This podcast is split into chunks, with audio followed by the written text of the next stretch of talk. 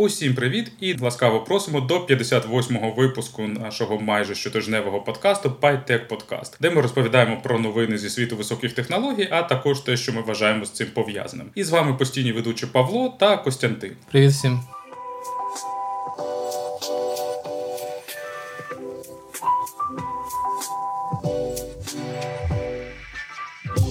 І сьогодні ми обговоримо дуже цікаві теми: це ринок праці та скорочення, що там коїться, безпека репродуктивних додатків, а також як австралійці з Гугла мають гроші. І почнемо з скорочень, не те, що скорочень, скоріш це в принципі ситуація в топових компаніях та ринку праці, і тут Нещодавно з'явилася новина, вирізка з інтерв'ю з Сандаром Пічай і аналогічний сентимент да, із боку Цукерберга про те, що окей, в нас е, достатньо співробітників, але ну деякі з них е, не викладаються на 100%, а деякі може і не повинні тут у нас працювати. Але ми звільняти нікого не будемо. Е, замість цього ми підвищимо наші вимоги, і ті, хто тут належить, підуть самі. Воно не точно так е, висказано, але суть приблизно така. І це відбувається напередодні очікування рецесії, чи вже в рецесії, да, і фактично це спроба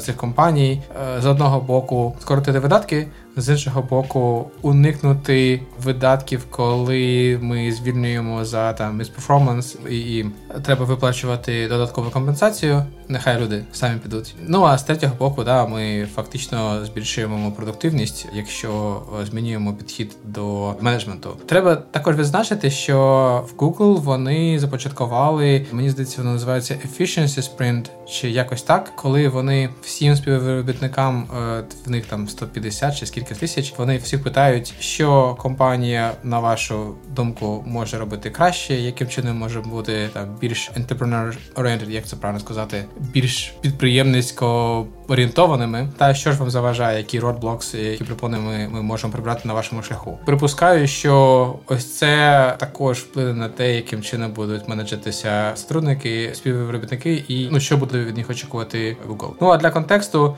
за період пандемії Facebook е, зріс на приблизно 60% в кількості співробітників, наймаючи їх типу всюди. Навіть в мене з'явилися друзі, хто працює тепер в Фейсбуці, хто був найнятий в цей період.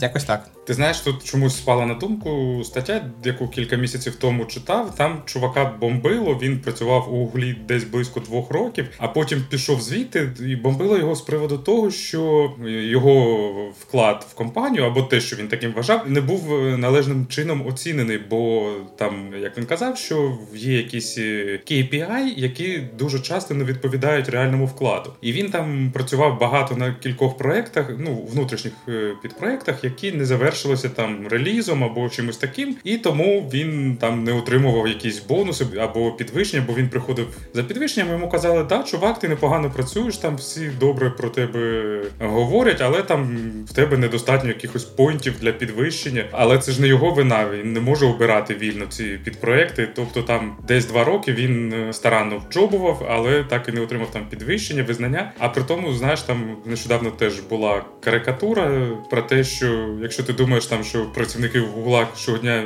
змінюють історію там і щось нове, то в них там 250 осіб в відділі кнопочки Send у Gmail, які тільки роблять, що сидять на мітингах та обговорюють зміну одного відтінку синього на інший. Тобто є купа проєктів, які не створюють для компанії такого там значного велію, ну безпосереднього, але оцінюються добре, тому що ну вони там завершилися успішно, і все таке інше. Тобто, valuation в великій компанії це дуже велика теж проблема, і, мабуть, дуже цікаво там як вони будуть дивитися. Все ж таки, я думаю, що будь-хто розуміє, що ці листи на тему того, що ми нікого не будемо скорочувати, але будемо більш вимогливішими. Вони все ж таки мають на увазі другий етап, щоб ні, таки ми будемо скорочувати людей. Ну але це не прямо зараз. Ну, на перформанс рев'ю будемо іншим чином дивитися. Та, але ти правий, що прозорість твого вкладу чи твого внеску в роботу компанії взагалі вона організована, мені здається, найкращим чином, що можливо для такої великої компанії, але водночас дійсно є проблеми,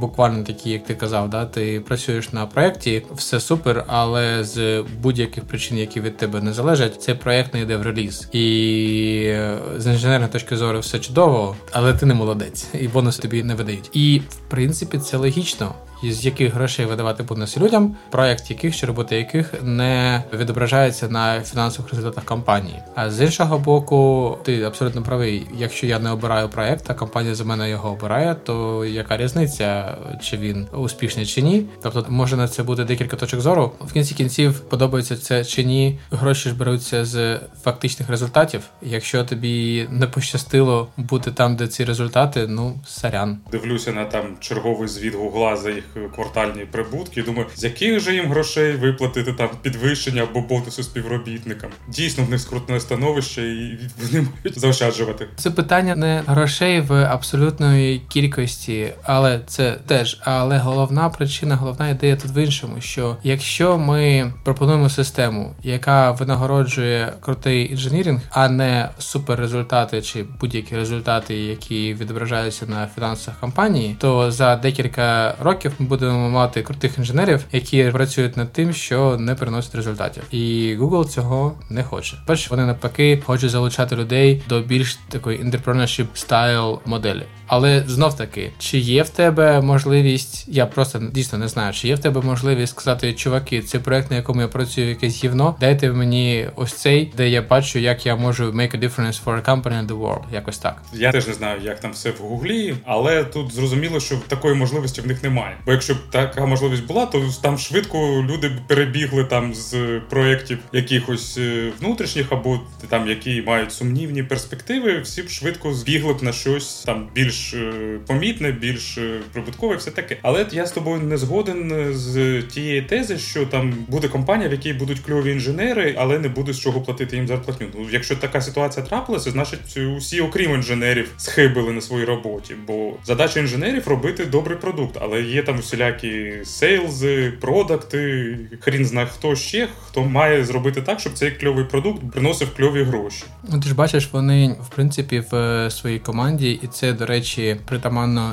і Фейсбуку, також і більшості великих компаній, що команда, вся команда відповідає, чи вся команда приймає участь в формулюванні продукту. Не тільки продакт менеджер сам говорить, нам потрібна така то фіча, чи ми хочемо там працювати з такими юзерами. А це кожен, хто працює над кнопочкою, повинен принаймні думати, яким чином ця кнопочка контриб'ютить в продукт. І якщо цього не робити, то ми отримуємо Oracle, де є суперкруті топ-менеджери, які роблять продукт, що нікому не потрібен, але суперінженіринг. Знов таки дивлячись на заробітки Oracle, ну так, щоб вже нікому не потрібен. До стану, коли вони стануть нікому не потрібні, ще не близько. Тут питання, що тенденція не та. Тобто Google хоче скоротити цей геп між тим, що хоче менеджмент, і що вважає за потрібним інженер, і що вважає за потрібним юзери за рахунок швидкого ітерування і за рахунок залучення всієї команди до прийняття цих рішень. І тому, звісно, якщо ваша команда круто працює і отримує результати, то ви повинні отримати бонуси. Тут є інше питання: а хто прийняв рішення про те, що в принципі потрібен проект, якийсь там внутрішній і так далі, на який їм потрібні інженери? Можливо, тут потрібно підходити до цього дещо іншим чином. В мене як в організації, да, є там сотні проєктів, і окей, ти сказав, що хочеш робити компонент, вдосконалювати його, і це там ти вважаєш за потрібне, це вдосконалення приведе до таких то показників. Окей, ось тобі карт-бланш на не знаю, там 20 розробників, піди знайди, хто хоче долучитися до того проекту. Якщо знайдеш, супер. Ну а якщо ти долучився, але проект нікому не потрібен, ну сорян. Так, звичайно, в світлому ідеальному світі ельфів там кожен працівник, навіть великої компанії, він має вплив на успіх компанії. Хоч там це буде якась 100 тисячна доля проміля, але все ж таки. Але в реальному світі, якщо пам'ятаєш, були такі великі великі динозаври. Здається, вони звалися брахіозаври, але вони були такі великі, що по мірі вони еволюціонували в бік е, збільшення розмірів, але в них почалась велика проблема. В них дуже довго йшов е, сигнал по нервах до задніх кінцівок. І ось через цей розмір в них просто утворився новий мозок, другий мозок, який там був десь близько до їхньої дупи, і відповідав там за деякі окремі моторні функції задньої частини цього динозавру. Ось так само і в гуглі, тобто неможливо, щоб там усі мали вплив. Навіть неможливо, щоб один відсоток мав вплив, бо якщо вони там почнуть мати вплив, то це почнеться якийсь хаос. Тож е, є люди, які як сказати, формують загальну політику, і є ті, хто займаються її імплементацією. І ось там, наприклад, взяти, я не знаю, якийсь е, ну не дуже популярний продукт Гугла. Ну ось, наприклад, є там, здається, він зветься Google Photos? Ні, ні, ні. Фотос він може не мати там цінності як продукт, але це класний засіб витягувати з людей персональні дані бо вони завантажують свої фотки туди. Ні, я маю на увазі щось таке ще більш специфічне.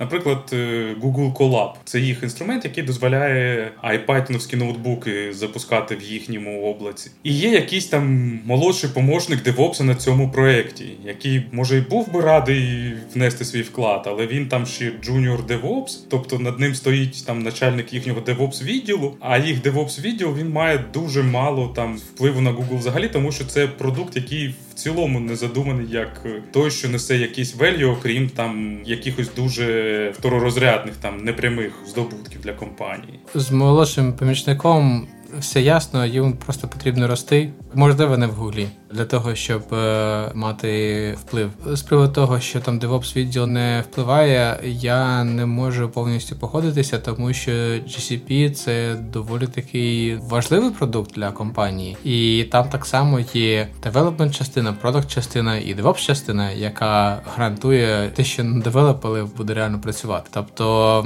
це, це просто недостатньо прозоро для нас, яким саме чином відбувається формування команд, фіч і так далі навкруги цього. Мені більш подобається твій приклад з Google Collab, ніколи не чув дійсно про цю штуку. Тому, можливо, дійсно не дуже великий вплив має на ітоги компанії. І тут ще знаєш зі своєї перспективи, там як е, може не зовсім звичайно, але як співробітник дивлюся на це питання, що багатьом людям, багатьом програмістам не цікаві ці політичні ігри. Хтось хоче просто програмувати, і він гарний в цьому. А ось займатися знаєш, цими аналізами і роздумами, типу, а який підпроект мені обрати, щоб я мав там багато грошей з цього, це ну не зовсім те, чим хочеться багатьом займатися. Тут можна провести таку цікаву паралель із сучасними артистами. Тобто, гіпотетично, багато артистів зараз можуть там самі себе розкрутити. Тобто, ти там записав якийсь трек, виклав в інтернет, займаєшся рекламою, сам собі можеш організовувати концерти і все таке інше. Але багато музикантів вони не хочуть цим займатися. Вони хочуть робити музику, вони не шарять в піарі, і їм це не цікаво, і вони не хочуть в цьому розбиратися. І тому там всякі лейбли, агенції і інші продовжують існувати. Так само має бути і в будь-якій компанії. Я думаю, що навіть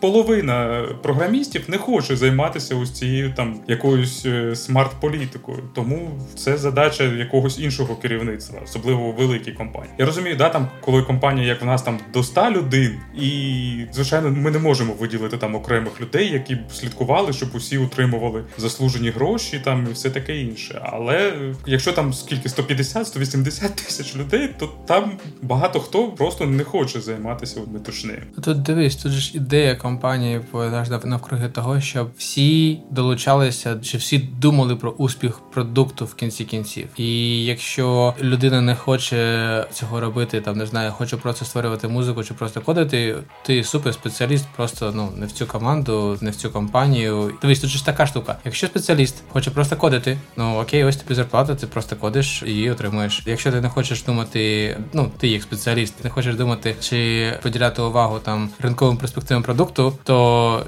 за що тобі бонуси платити? Незважаючи на те, чи ти працював в успішному чи неуспішному продукті. Ну ти ж ти хотів кодити, закодив, отримав. Як за що мені платити бонуси? Я там був гіршим програмістом, я вивчив щось нове. Я почав е, кодити краще, я роблю менше помилок, швидше деліверю фічу. А, ну це збільшує зарплати. Ну так, а які ще бонуси там можуть бути? Перформанс, типу, не знаю, продукт показав суттєво більші результати за квартал полтора. Я чесно кажучи, не знаю, як воно працює чи повинно працювати в гуглі, але да. В принципі, знаєш, воно в Фейсбуці дуже схоже. Знов таки, там, коли ти розробляєш фічу, то ти ж сам запускаєш AB тести, ти дивишся, ну чи принаймні повинен дивитися на результати, Booking те саме. Тобто весь процес він розроблений для того, щоб е, скоротити цю прірву, да, цей gap між ринковими перспективами і девелопментом, але повністю погоджуюся відносно того, що існують проекти, які компанія робить як R&D, які не мають і не можуть мати якихось конкретних ринкових перспектив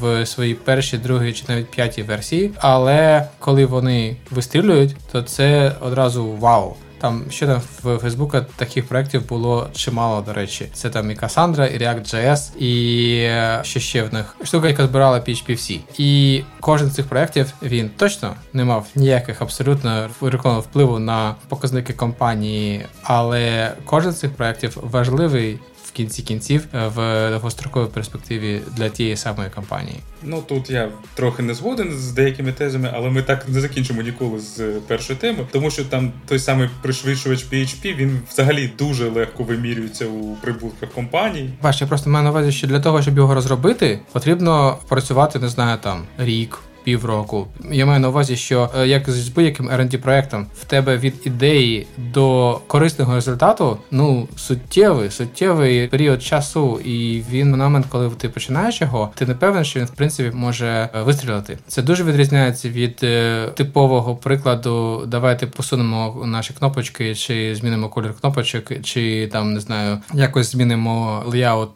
там головної сторінки Google, чи щось таке, і одразу виміряємо результат. І і, до речі, кваліфікація для R&D, вона зазвичай ну співмірна чи більша, ніж для ось таких client-facing продуктів.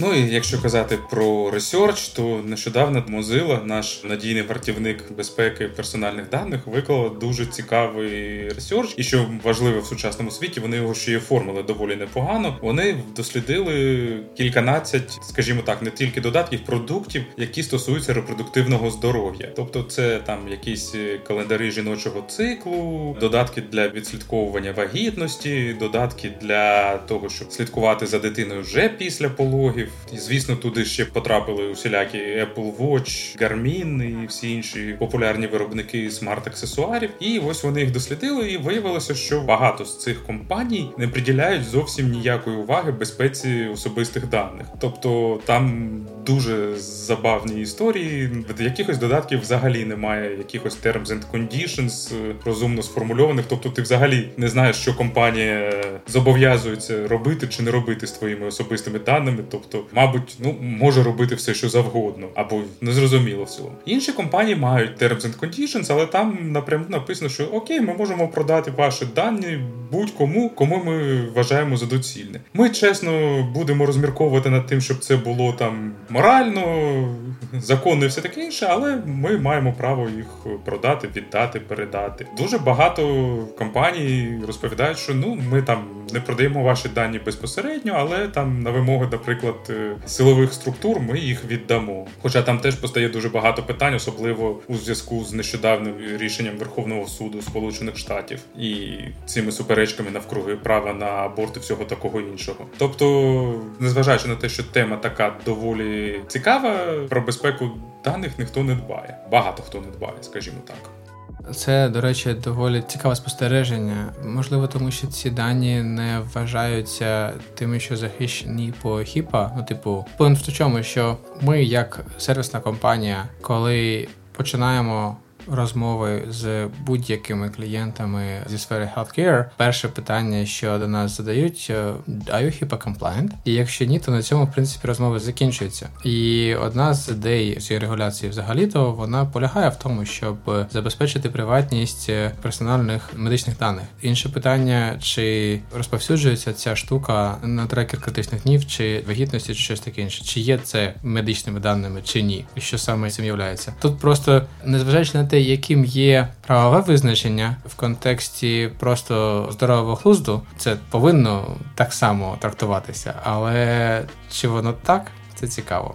Я відповіді не знаю, але це не заважає мені сказати мою думку. Нещодавно бачив цікаву новину, що FDA в Америці нарешті там після 15 років всіляких судів, суспільних компаній, всього такого іншого, вони дозволили продавати слухові апарати без консультації з лікарем. Тобто, якщо там в когось е, малі або середні проблеми зі слухом, то вони тепер нарешті можуть піти в аптеку і просто придбати готовий універсальний цей слуховий пристрій, який можна просто собі вставити у вухо і почати використовувати, а не віддати там кілька тисяч баксів за багато консультацій аудіометристів, індивідуальний тюнінг цього пристрою, всього такого іншого. І там багато хто в інтернеті радів, що нарешті це там дає змогу покращити своє життя багатьом людям, в яких не так багато вільних грошей, тому що цей пристрій він там може коштувати 100 чи 200 баксів. А ось е, лікарю ти віддаш там кілька тисяч у найкращому випадку. Тому я майже впевнений, що будь-що стосується людського тіла, воно підпадає під ці закони там і все таке інше. І багато з цих компаній, я так підозрюю, їх рятує те, що вони не мають офіційного там якогось представництва у Сполучених Штатах, до якого можуть завітати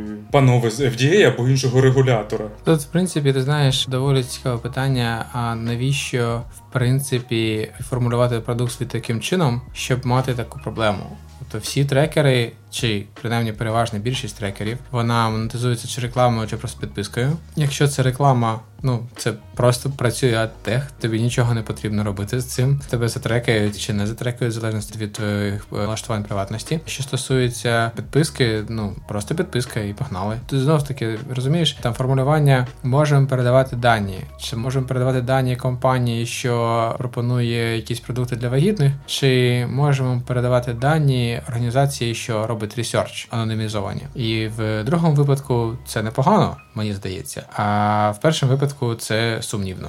Саме так. Тому, до речі, там я передивлявся ось ці репорти від Mozilla, е, Вони окремо відмічали там якась була компанія, яка інкорпорована в Швеції. і В них там було написано, що першим пунктом Terms and Conditions було написано: ми не продаємо вашу інформацію. А потім було написано, що ми можемо передати інформацію до research компаній, анонімізувавши її. Але звичайно, спочатку ми вас е, безпосередньо запитаємо, чи ви згодні з цим чи ні. Тобто, взагалі, якщо я не про проти того, щоб дані передавали, якщо людина свідомо сказала Окей, мені байдуже на мої дані, можете робити з ними все, що хочете. Ну це власне рішення, але не так, що починаючи використовувати цей додаток, ви тим самим даєте згоду на наші terms and conditions, і таким чином ми вже можемо робити що завгодно.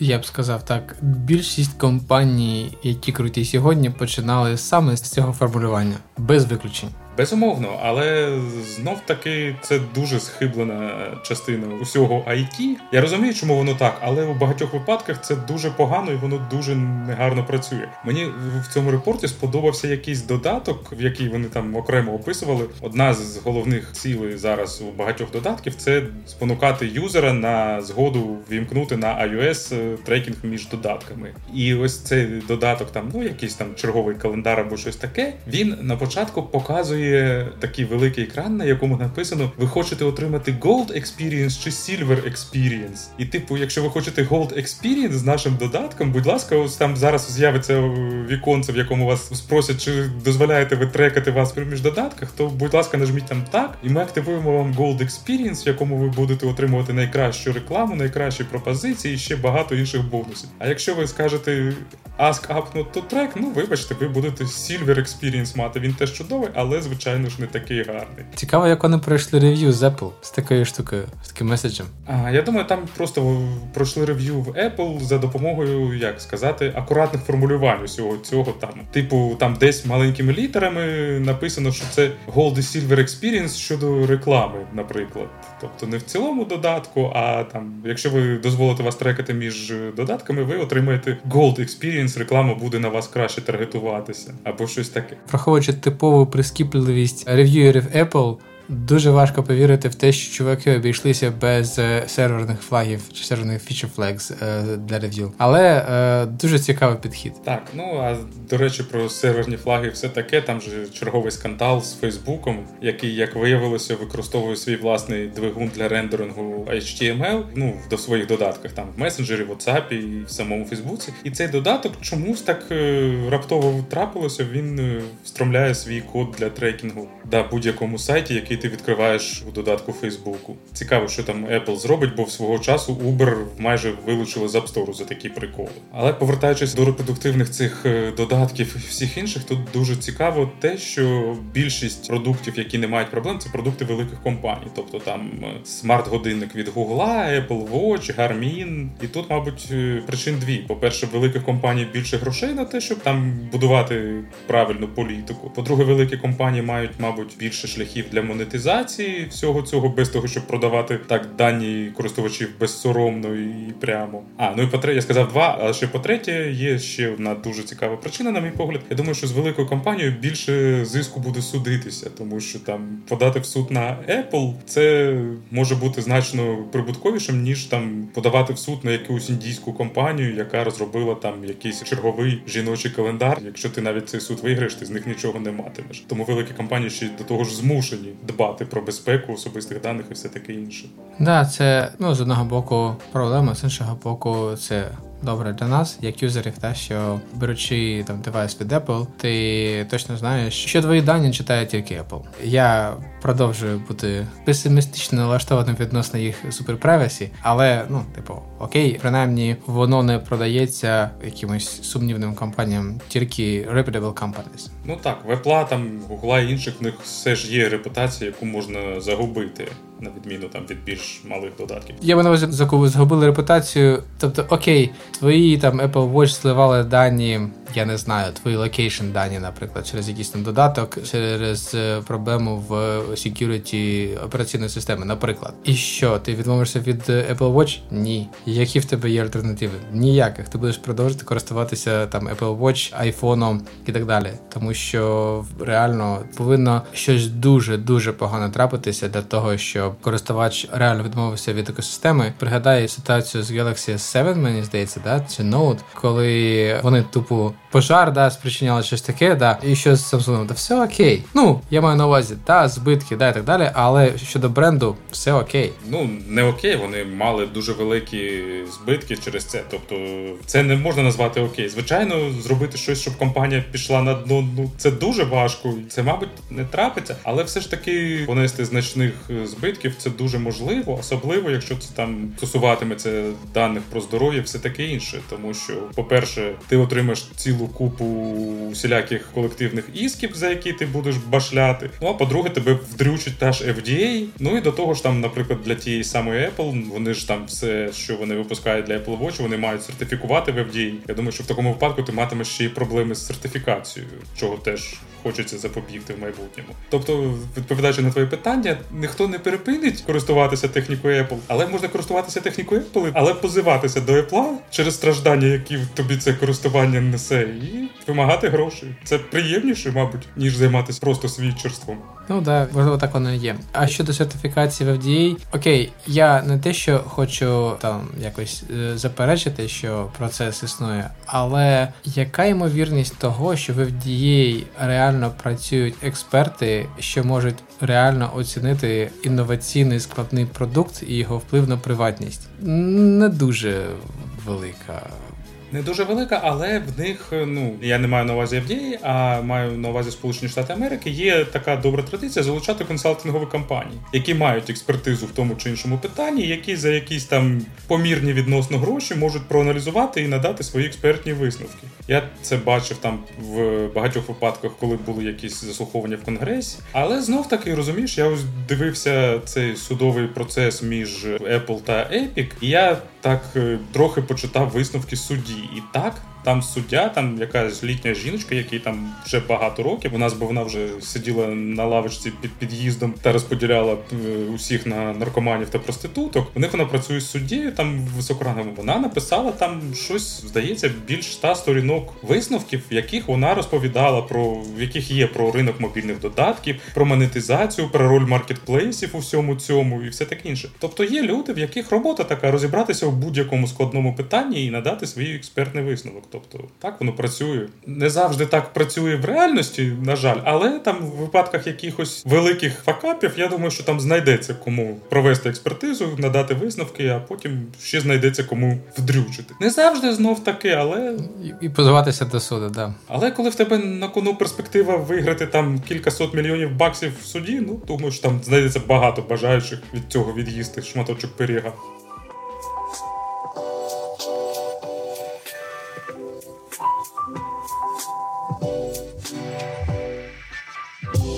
Можемо йти далі до наступної новини про шматочок пирига. Ми деякий час тому обговорювали мені здається, десь рік тому ситуацію, що Google та Facebook показує, ну Google показує це в Google News, прев'юшки новин, які фактично генеруються медіакомпаніями. Тобто, не знаю, там журналіст з Bloomberg пішов, зробив там research, написав цей research, а Google News показав цю статтю повністю чи частково, і кінцевий юзер ніколи не перейшов до Bloomberg, не заплатив йому чи за підписку, чи не подивився рекламу, і таким чином якісна журналістика не монетизувалася за рахунок фактично тих юзерів, що її фактично використовували. У Фейсбука аналогічна ситуація, і в Австралії деякий час тому мені здається, рік це було чи скільки прийняли закон, по якому компанія медіакомпанія повинна чи може укласти угоду з Гуглом, і відповідно до кількості матеріалів, що вона публікує, відповідно до трафіку і так далі. Фактично, кожного разу, коли ваші новини показуються в Google News, то Google вам платить за контент. І за останній рік вони заплатили майже 200 мільйонів. Це австралійські 200 мільйонів, 120 американських. Ага, дякую, Паш, за точне. Та і очікування в індустрії були дещо скромнішими.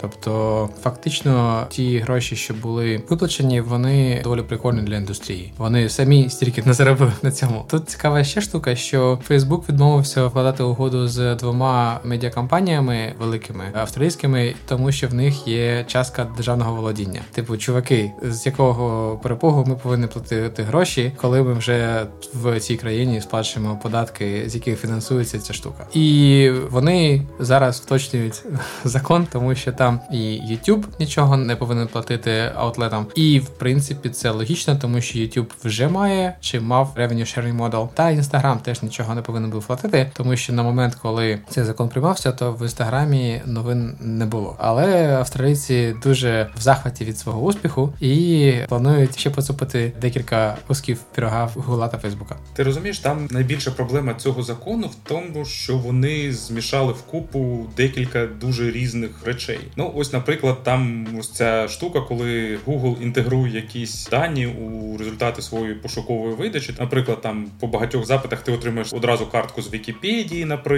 або ж там ти шукаєш погоду і отримаєш одразу прогноз погоди, і все таке інше. Я просто дивлюся, там дуже гарний канал. Там тітонька з Австралії його веде. Зветься він How to cook this, як це готувати. Мені подобається її кулінарний блог. І ось минулого року, якраз коли там йшли всілякі дебати навкруги цього закону, вона розповідала про те, що там Google показує цю інформацію і він не ділиться своїми прибутками. І це, мабуть, не так, бо я впевнений, що з цими агрегованими джерелами інформації Google, вочевидь, він платить там Weather.com, він платить Вікіпедії, ще багато кому він платить за цю агреговану інформацію. Паш, можливо, якщо ти великий паблішер, як VD.com, то тобі платять, а коли ти How to Cook This, то тебе не помітили. Ну, How to Cook This – це канал на Ютубі, вона монетизується через Ютуб, тобто її це безпосередньо не стосується. Вона просто, як е, будь-яка свідома людина, просто приєдналася до дискусії навкруги, висказуючи власну думку. А ось, наприклад, з медіа-аутлетами, там з Фейсбуком, Гуглом, там була дуже цікава дискусія, коли там той самий австралійський Гардіан, який, до речі, збільшив на 50 осіб свій штат після того, як почав отримувати ці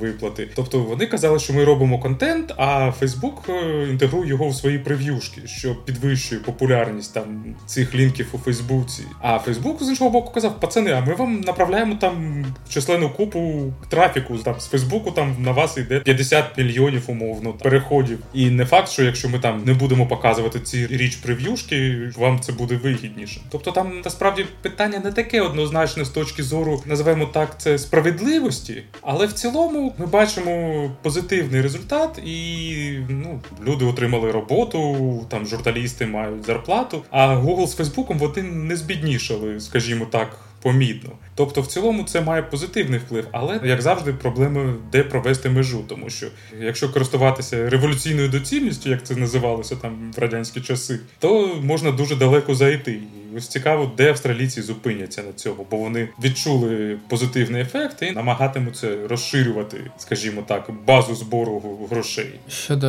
Google та Facebook не збідніють, тут цікаво дивитися диференційний репорт. Маю на увазі, що ось вони отримували X грошей від конкретно свого, ну загалом це простіше е, сервісу новин. І ось частка, що стосується Австралії. А ось що вийшло після того, як вони почали платити аутлетам за ці новини за контент, і з цього вже ну робити якісь висновки, тому що і аналогічно, а що з трафіком в цих аутлетах, наприклад, Guardian, тому що да я показую контент, і ти не монетизуєшся таким чином, але я ж всюди пишу, що це Guardian, і це таким чином підсилює твій особистий бренд. Тут дійсно дуже важко провести нормальну межу, тому що там давайте нам всі гроші, які ми могли б заробити, ну ось вам дали, а вам мало. Ви плануєте приймати ще додаткові закони, тобто гроші, які дали це більше ніж очікувала індустрія. Але замість того, щоб сказати Вау, круто, нехай працює далі. Австралія каже: Вау, круто, так можна було? Давайте ще розширимо цю базу. І